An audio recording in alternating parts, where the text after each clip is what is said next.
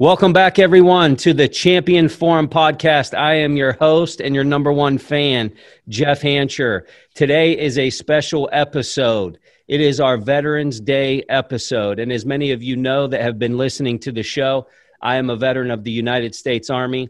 If you've been listening to the show any length of time, you also know that uh, I have veterans on quite a bit. Why is that? Well, there's a lot of reasons for that some of the most important is that I believe there's a lot that we can learn from veteran leaders, leaders that have experienced uh, tremendous adversity, leaders that have experienced changes in teams, environments, and everything in between. And not to mention, I always love promoting hiring veterans. So in today's show, I have a special guest. We're going to talk through all things leadership. And I, I am excited to have this next guest on. So stay tuned as we dive in to this Veterans Day special. This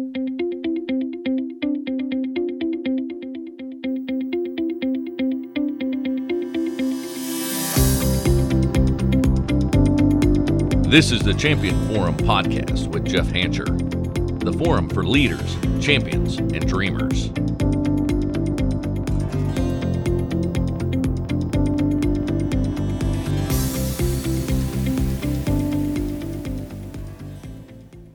Mike Hertzendorf is currently the VP of Member Services for Helicopter Association International.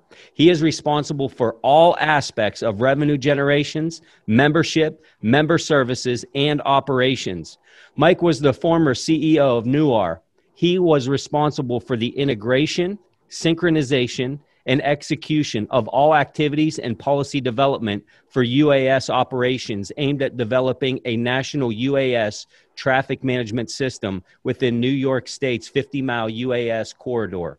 Mike led the organization's strategy development process and execution of supporting fiscal, business development, outreach, and communication plans, enabling a targeted approach for growth and revenue generation. Prior to working at NUAIR, Mike spent 29 years in the U.S. Army as a special operations aviator. He has over 20 years of command and leadership experience. His last role in the Army was as the Chief of Staff of the 82nd Airborne Division. Mike holds a master's degree in national security and strategy from the U.S. Army War College, a master's degree in public administration from Murray State University, a bachelor's degree in business administration from Ithaca College. Mike is a commercial instrument rotorcraft and private single engine land pilot. Mike volunteers on the Military Advisory Committee for Tuesday's Children. Boy, if that was not enough of an introduction to get you excited about our guest, I don't know what will be. Mike, welcome to the Champion Forum podcast. Jeff, thank you. Really, I'm humbled and honored to be here and uh, especially be able to talk on Veterans Day. What a, what a great day for America. No doubt about it. We have a lot to be thankful for, and uh, men like you and women that support our freedom, uh, we can't ever give back enough. So I appreciate you taking time. Your resume clearly speaks for itself.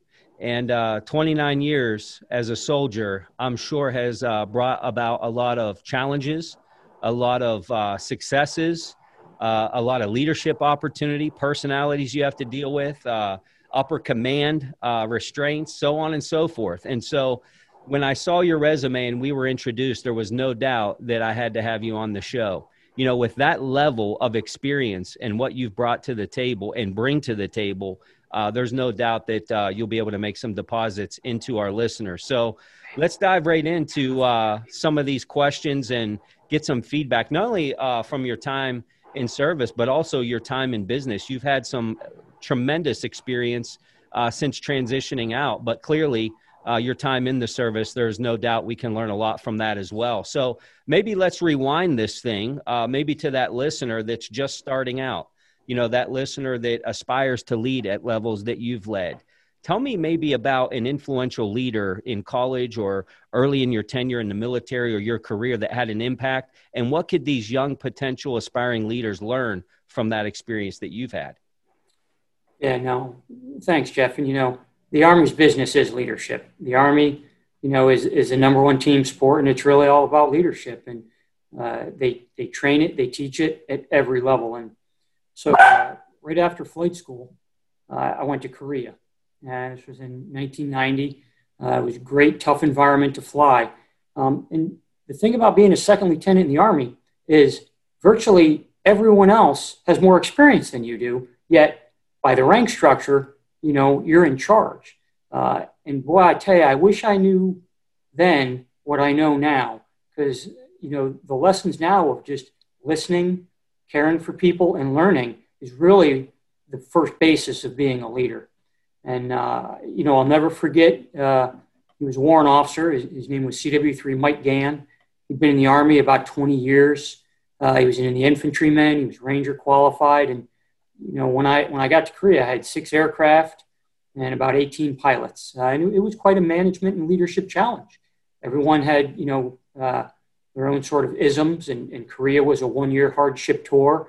Uh, and, and, it was pretty hard back then. You know, obviously not as hard as you know the later years of combat. But Mike Gann taught me everything about aviation, training, operations, management. But really, what he taught me was he taught me about leadership. Yeah. Um, and and so that's really where I, I first really really learned that the number one job of leaders is to develop future leaders, and you, you have to train people to replace you.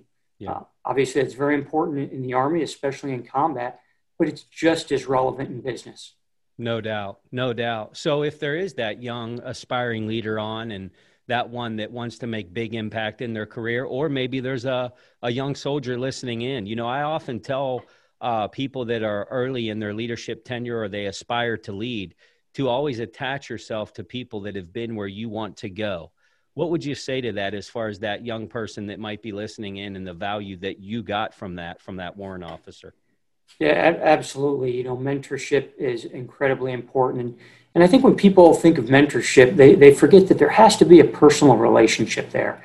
And that personal relationship really starts with caring about that person.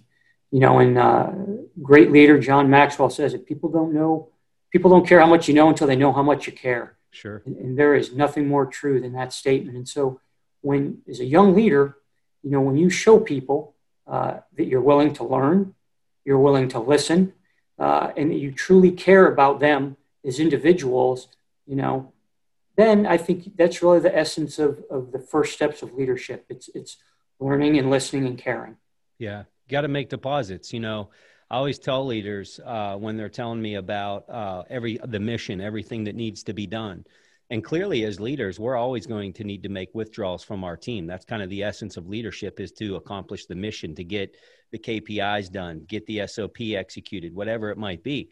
But listen, I think it's so important, as you stated, Mike, is that if you're going to make big withdrawals, you got to make big deposits. And uh, it, it's a two way street. You can't just always be taking from, you've got to be making deposits into uh, these people as well.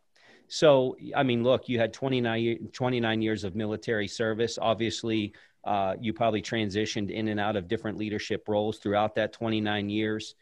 You know, we could probably go an hour on this question, but what what would you say is your advice to the leader that's listening as far as the essence of what effective leadership is? What in your mind, based off of all the great leaders that you've been around, you yourself as a leader, how, how do you define effective leadership and any examples or stories of that from your time in service?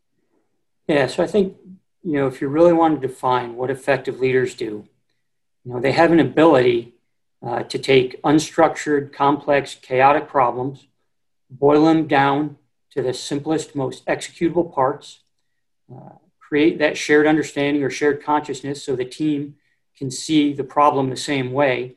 You know, that orients everyone and then, then you have to motivate them, you have to lead them. And I think that is the essence of leadership at all levels.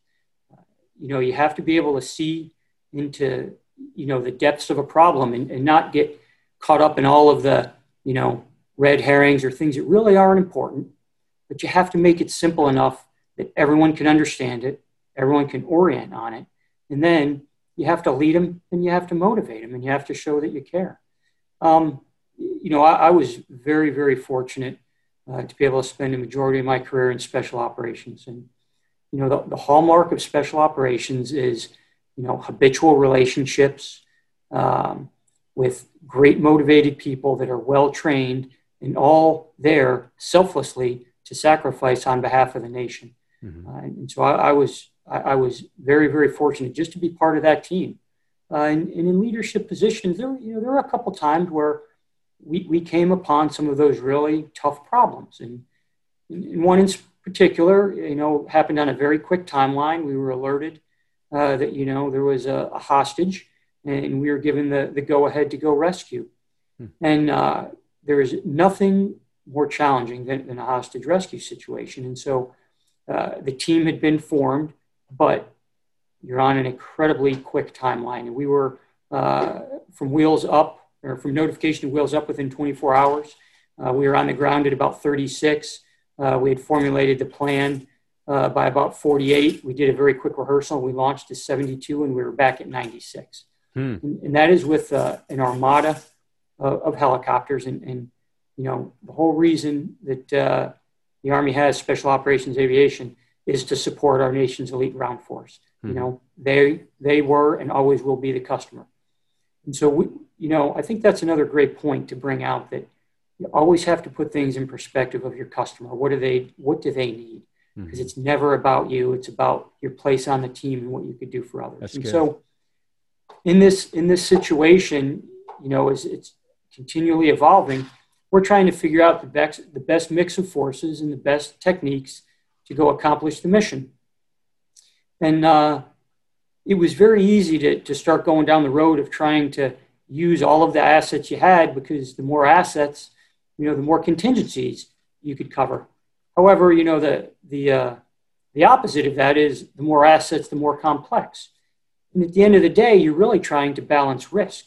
Yeah. You know, and, and this was risk to the mission, um, but, but this was of national importance. And, mm-hmm. you know, failure there would discredit the nation. And, and, that was something that we were just not about to do. Yeah. You, know, you do not embarrass the nation. This is a must succeed. And so that's one of those situations where the mission really does come first, but it's all about the people that are putting it together and to find that balance. Man, that's so good. The, the challenge uh, that I really remember at that point was how to how to really get in my mind the best mix of assets that balanced simplicity yet capability with the least amount of risk and the highest probability to ensure success. Hmm. So what did I do? You know, I, I pulled in my smart people that I'd been with for years, that I'd built up that relationship with, that we had trust, that we had open communication. People were not scared uh, to give the unvarnished truth. If I was to say something, they would challenge my assumptions. They would ask the hard questions of me. I would ask them of them, and we collectively and collaboratively, you know, decided on on the best mix of assets and the way to go forward. Now, unfortunately, uh, that left some of the assets out. And probably the hardest thing I had to do that night uh, was tell some of those pilots that we're not going to put you in on this one and explain to them why. You know, and that, that was that was pretty heartbreaking to me because, you know, you train for years and years and years, and sometimes you know these situations only come along once in a career. Now, right. I, I would tell you since that time, many many have come along, but uh, prior to this event, there had really not been one in about 20 years, and so it was uh, it, it was very special. Yeah. Um, and so, what did I take away from that? I took away collaboration. That's good. You know, and, and when, when we put that into terms, if you look at the a lot of the problems today in leadership or in business in general, there's chaos. There's dynamic situations. They can get very complex. And sometimes you're put and thrust into environments that are unknown. I think of this pandemic, like we're all remote. Uh, you're onboarding remote employees. You know, you have all of these different things happening that we've never done before. I think it's important that we we know as leaders that you don't need to have all the answers, but you need to be able to find them. Fine. And that's exactly what you had. I mean, you had a short window of time, and what you relied on in that moment was training and relationships. And I think that's a testament and something to be said to the leaders that are listening is never devalue the deposits, never devalue the relationships. I often tell people that um, it's, I call it the fog of war. You know, you see these old Civil War pictures and it's just like there's gunpowder everywhere. It's like you don't know who's fighting who. Uh, yeah. But at some point, that smoke has to clear. You have to rely on relationships, instinct, and some training. So don't wait for the battle. Um, leader, we got to get in there now. We got to build those relationships now. We got to build that trust because when the shrapnel flies or there's that fog of war, that's when you're going to need to count on that most. Phenomenal. Uh, very good. So, when you think of leaders that you admire, Mike, uh, you mentioned the warrant officer. I'm sure that there were many that you had uh, uh, during your military career. What qualities did you see in them that you said, "Man, I need to reproduce this"? Uh, these are the deposits they they made in me. And how would you uh, respond to the leaders listening as far as what you learned from some great leaders in your life? Yeah, Jeff, great great question. You know, and I was absolutely fortunate uh, to be able to to uh, you know work for some of the finest uh, leaders that our nation has ever produced, and, and no matter how busy they were, no matter how chaotic the time was, and these were you know much much much time spent in Iraq and Afghanistan uh, and, and other places, you know they always made time even for a few minutes to connect personally. And what that really showed me was their true humility you know, and their modest view of, of one's own importance. And so I think, you know, humility is by far the number one leadership characteristic um, that, people have. And it's sort of funny because you can't say, well, I'm a humble person. Right? Yeah, who's it's, not? Sort right? of saying that sort of shows, well, maybe you're not. yeah. Um, it, it has to be sincerely practiced. And, and you have to do that by showing other people that you're willing to take risks for them, you know, ahead of risks for yourself. And in the Army, you know that that that is the greatest risk of combat and you know some of these big missions really showed me that i um, was doing all the right things but you know the army's a meritocracy and you're always trying to progress and get promoted move to the next level and you really have to let that go and you really have to not care about yourself and care about others and, and, and it's just humility now you know that humility has to sort of be bounded by confidence um, and, and, then the other thing that I learned from these humble leaders is just their kindness. And, you know, that has to be balanced by toughness. So I think there's a, there's a balance there of humility and confidence, kindness and toughness. And, you know, uh, the toughness is the hard part, but that's really where you show love because, you know, uh, I loved all my soldiers, but sometimes you had to be tough on them. And why were you tough on them? Because, you know, that tough love was going to be able to keep them alive on the battlefield. It was going to have them get promoted in their careers. It was going to have them survive. It was going to have them grow up and, and pay that forward, as you've talked about. And so, yeah. you know, as I, as I really think about, you know, the great leaders, they, they had that humility and kindness. Um, you know, that's, that's really what inspired me. I want to touch on that because uh, I talk a lot about the the aggressive leader, the one that carries a big stick and makes people, you know, bleed uh, to get things done. Here we are talking to a 29 year special operations leader who said, I hope you heard this, everyone, who said kindness. Now, probably in your mind, when you think special operations and whatever that picture is that you have in your mind, most likely the word kindness doesn't come to your mind, right? But here is somebody that has lived it out and has said kindness and humility woven in with challenging leadership. And I think that is so profound, Mike, because so many times, and and this is more to that aggressive leader that's listening that thinks the only way to get the only way to get things done is to beat people into compliance. It's not, it, you know, it's not about who's right. It's about what's right. And so many times I think we miss that. So I really value you sharing that. And look, 29 years, and that's where you chose to go. I think every leader listening can take a page from that book and say, look, I need to be intentional. And maybe if you're you're a hard charger, you need to practice some humility and kindness. Maybe if you're too kind and you're soft, maybe you need to be a little bit more challenging, but you have to find the balance in both. So, Mike, tell me, um, tell me about a time maybe when you feel your leadership was tested the most, and how maybe you met that test. Because I got to tell you, with my clients today, uh, you know, with podcast, I have leadership development groups, so on and so forth. It seems like the majority of my conversation is really helping people out of challenge, out of adversity, especially through the pandemic, uh, economic downturns, layoffs, all of this stuff. Tell us about a time maybe that your leadership was tested and how you met that test and how people can apply. Yeah, no. So I'm going to switch to business here for a second. Sure. Um, because you know, I'll, I'll, tell you. So I've, I've been out of the army for uh, a few years now, a little over two, and I've, I've had two roles in business.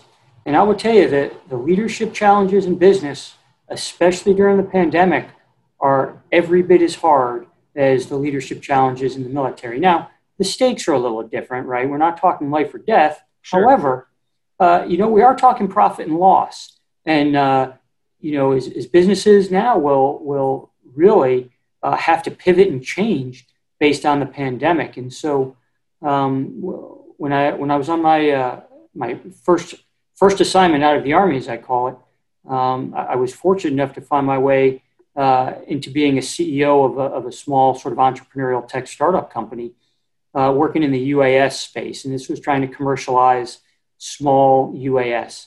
And that is a very, very technical area. And, you know, I've, I've been in some technical fields. Aviation is inherently a technical field, uh, but this took it to a whole new level. And so uh, as I walked into this organization uh, and became the CEO, everyone in the company had more experience than I did. It was almost back to like I was being a second lieutenant again. Um, but what was really challenging about that is it really did come down to me uh, as the CEO, uh, informing that team and getting everyone's input as to how we were going to develop a strategy that was going to lead to revenue generation and profitability of the business. And so, you know, while it was not life and death, uh, it, was pretty important because uh, the livelihood of all of these individuals were, were relying on me. Mm-hmm. Uh, but, right. You know, it, it came down to many of those same lessons.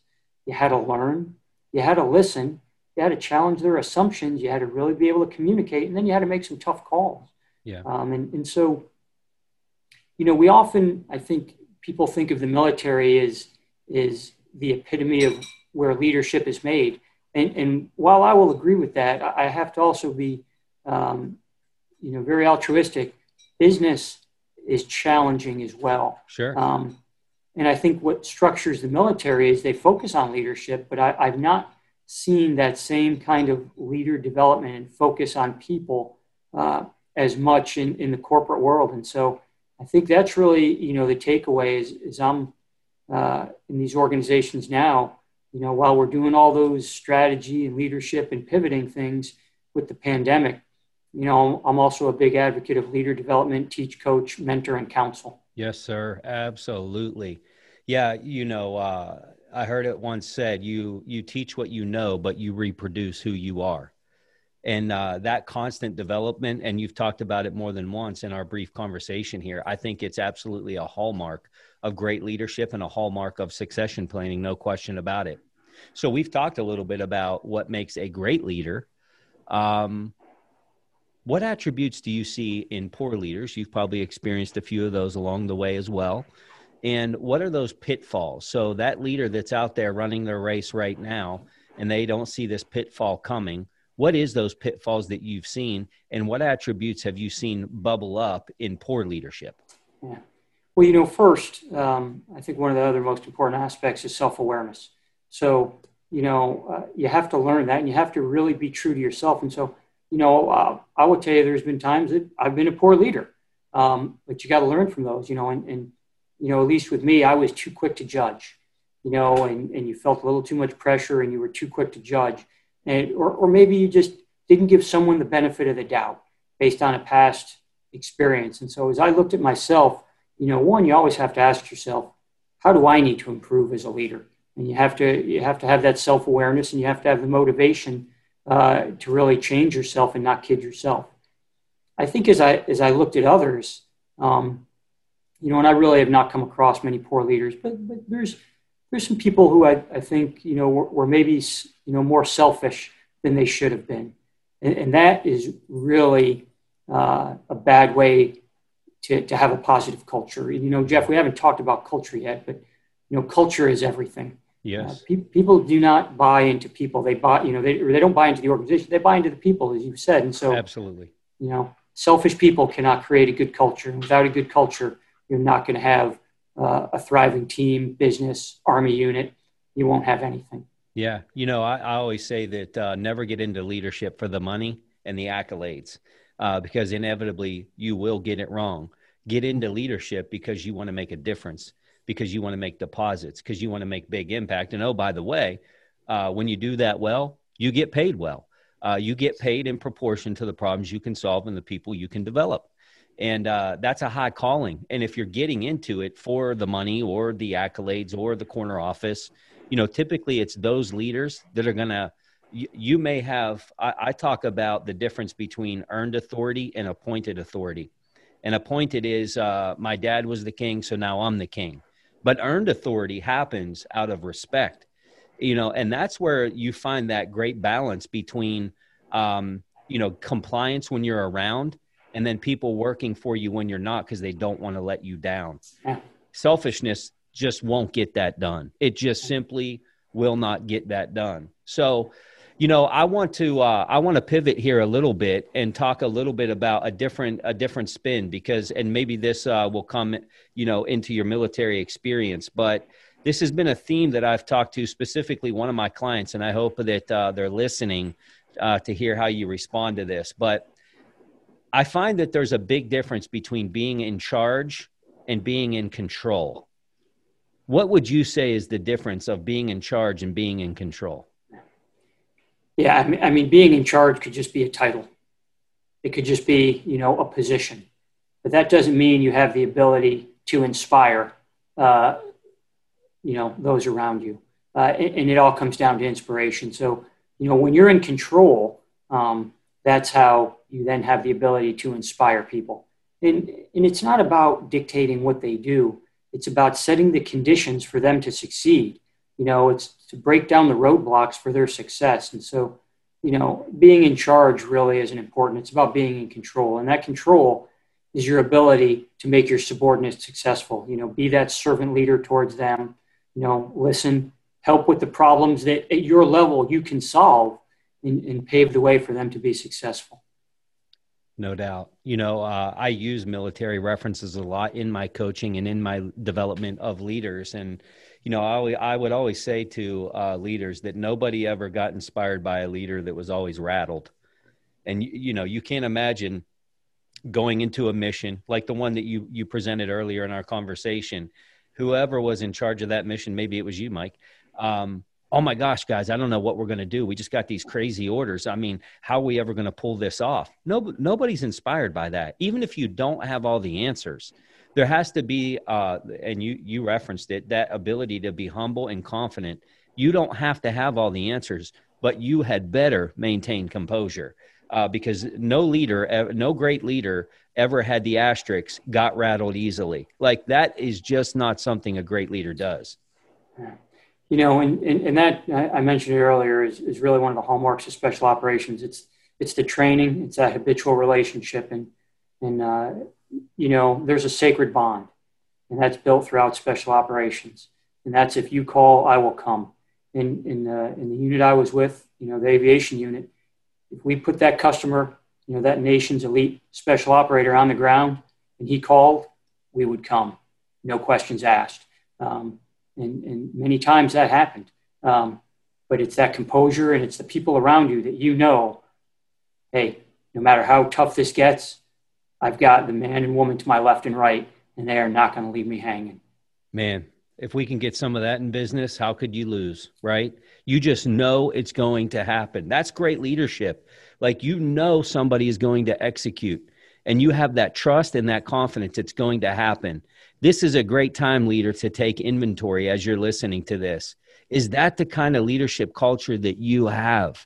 That people know one, you have their best interest at heart, and two, you're not going to let them down. You create that kind of culture. I don't care what your widget is, what your service is, it, it doesn't matter. You get that kind of leadership culture, and there won't be hell or high water that will hold you back from the mission and we need to foster that we need to adopt that and oh by the way that doesn't come easy that comes from effort and that comes from sometimes years of discipline and making deposits along the way to create that leadership brand so uh, mike as we wrap up i got one more question and then uh, a couple things to throw at you if if you had to roll back the video of your your experience in leadership up to this point and you were able to start over again, what do you wish you had known about leadership before you became a leader the first time? Yeah. Great, great. You know, and I, have thought a lot about this, Jeff. Um, as I said, you know, leaders have to inspire other people to greatness. well, what is what does it take to inspire someone? And, and I think it takes trust. And I think inherently we know what trust is, but but I like to define it. And you can use uh, there's many ways and adjectives, but if I was to define trust, um, it's motivation, reliability, competence, and integrity. Uh, you know, it's the ability to get done what you say you're going to do repeatedly, the right way for the right reasons. Competence, reliability, motivation, integrity. That's good. That that building of trust is how you inspire people. That inspiration is what goes to that culture, and that is that unbeatable combination. Man, that is so good. You know, so so many times, and we've been around leaders like this where it was high sizzle and no steak. People see right through that. That competence piece. Not only when you have high competence, in my opinion, Mike, does it give you credibility, but then it you become a leader that you see it as your duty and obligation to take action. Why? Because you have answers to big problems. You know I always use the example of if there was somebody laying lifeless on the ground and you knew cpr you have competence. You don't think about it. You don't wait. You don't hope somebody else is going to do it. You take action you see it as a duty and obligation because you have competence to do something that somebody else needs that is a tremendous point. As leaders, we've got to foster that, right? Absolutely. And, and that competence gives you that grassroots base understanding. So you inherently, very quickly, can assess risk, can assess capabilities. You can see second and third order effects. And that's as we talked about earlier, you know, with those complex, chaotic problems uh, that are very, you know, ambiguous, you have to boil them down to the simplest elements. And, and having that base level of competence allows you to inherently understand, you know, the challenges and the risks and be able to then move, as many people have said, at the speed of trust. Or, you know, in the case of the Army, you moved at the speed of war. Right on. Right on. Well, listen, 29 years in the U.S. Army as a special operations aviator. On behalf of the entire Champion Forum Nation, thank you for your service. This is obviously uh, a Veterans Day tribute, so I would be remiss for us not to recognize every man and woman that has served. And Mike, I want to give you uh, an opportunity. If there might be people listening from from your own tribe, from your community, is there somebody that you would like to honor or recognize that you have served with that means something to you? Well, you know, first, uh, I've got some people who love me very much, and they know who they are, and I would like to uh, to thank them. And, and, one of them is here with me. um, did you hear that? She'll hear it on the playback. I hope she heard that. I've, I've, got some people who love me very much, and they mean the world to me. And I love, I love her, and I love them. And, and I'd be remiss if I did not uh, to thank at least one very special person for all of her love. Man, it takes uh, it, it, it literally takes a village sometimes, right? But, but also, as, as we approach Veterans Day, you know, all those who've served. Uh, I would also like to to thank you, Jeff, for having me on. But you know, we have to thank those that are still serving. I think people forget that, you know, tonight, last night, and tomorrow night, there are still men and women strapping it on, getting ready to go downrange and do harm That's to right. our nation's enemies. And they have been since 9 11. Mm-hmm. And, and, I want you to think about that. You know, I, I was fortunate enough to serve and I spent, you know, part of, part of many, many years in combat. Well, you know what? From really the first mission, which was on October 16th, 2001, through last night, you know, November 3rd, 2020, there have been men and women and largely special operators getting after it night mm-hmm. after night after night after night. Hundreds of thousands of missions, mm-hmm. of objectives, of targets. And, and it's come at a cost of lives. And, and so, as, as you know, Veterans Day, while we remember those who serve, you know, I, I, think we always have to remember those who gave the ultimate sacrifice, and we still have to remember all those that are paying those families. That's that, right. that really means a lot to me. Man, it means a lot to me too, and um, it means a lot to me what you did, and uh, I'm looking forward to continuing to forge a relationship to support that community. Um, and I will say this, you know, in in uh, in a tribute to veterans, specifically transitioning veterans, which is uh, something you did not that long ago. I want you to just take one minute, uh, one moment, take take as much time as you need, Mike. But talk to that hiring manager out there. Talk to that hiring manager that uh, might be missing the boat on hiring a veteran. Maybe the one that kind of discarded that resume because they didn't think that uh, maybe what they did in the military is going to translate because they didn't have technical knowledge or industry knowledge. What do you say to that hiring manager that they're missing out on the best kept secret in employment? Yeah, and, and I would tell you, Jeff, transition was hard. Uh, sure. You know, I, I, had set myself up into a sector that I thought I wanted to work in. Uh, and I, I did uh, at one point about 25 informational interviews. I applied to 10 jobs and I never even got an interview. Mm-hmm. And, uh, and I had hiring managers tell me, hey, hey, listen, Mike, one, you're overqualified, which I, I think is an utterly ridiculous thing to tell someone. You know, they, they viewed what I did and thought that, well, you need to start at this level. No, I'm willing to start at a lower level to learn and to understand the grassroots of the organization. Um, and, and they said, well, you, you don't have experience in this. Okay, you're right, but I can learn this and look at what I bring you in the soft skills. And, and I saw time after time after time that that hiring manager was looking for the exact, exact round peg to put in the round hole. Someone that had already done the job so they could do the job. We're in the military, you know, you get your next job based on your ability to learn and adapt, and you change jobs frequently. And so, uh, you know, to that hiring manager, veterans will bring you so much. First, they're going to learn whatever they need to learn. Right. But they can make the hard calls. They're driven. They're team players. They're low risk. They're adaptive. Yeah. And those are the things that, that I think are, are most important. No doubt. Hiring managers, come on cut the red tape, cut the uh, cut your hiring policies, take some risks. You know, so many times, and I get it. It's like sometimes we're going to get the hiring wrong. Uh, we're not going to take the chances. But to Mike's point, hire the who, train the what. What you really need is people that can help you win. Uh, you can teach different skills, but I can promise you this you get a guy like Mike on your team, you're not going to lose. I can't think of, you know, short of some crazy technical type skills that would take years to learn, you're not going to lose with Mike on your team. There's just no way that happens. And so take the chance on some of these veterans hiring managers. Not only is it the right thing to do, but it's good for business. Um, you know, I'm not saying, you know, and we're looking at, you know, veterans are looking for handouts here. It's good business. You get Mike on your team. I, I, I like the odds of winning, and there's many more like Mike that can support your cause. Mike, final words. Yeah, you know, Jeff, I, I just did my part. That's all I did. I did nothing more. I did what was asked of me, and uh, I am no one special. I am just honored and humbled to be able to serve, and uh, I, I absolutely agree. Hire a veteran, you will win.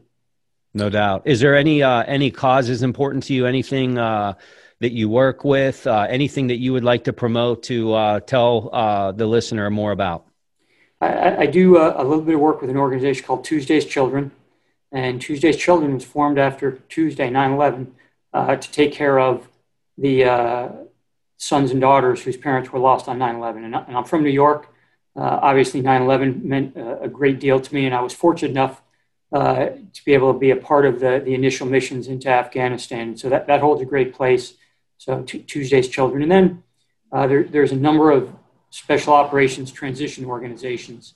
Um, SOTF, Special Operators Transition Foundation, uh, doing, you know, used to be your Grateful Nation.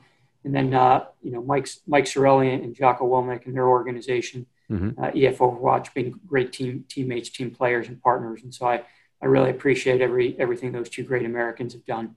No doubt about it. Tuesday's Children. Go check them out, Champion Nation, and um, give them a look, man. What a great organization. Mike, thank you uh, for your service after service, and thank you for your 29 years. And uh, on behalf of myself and the entire Champion Forum team, I want to thank you, Mike. I want to thank everybody that has ever put on the uniform. I want to thank those that are still wearing the uniform. Freedom uh, comes at a price. And so, for everyone that's ever put on the uniform, we thank you. We wish you all the best. And never forget it you all have been set up to be champions in this life. The Champion Forum podcast with Jeff Hancher. Lead, inspire, win.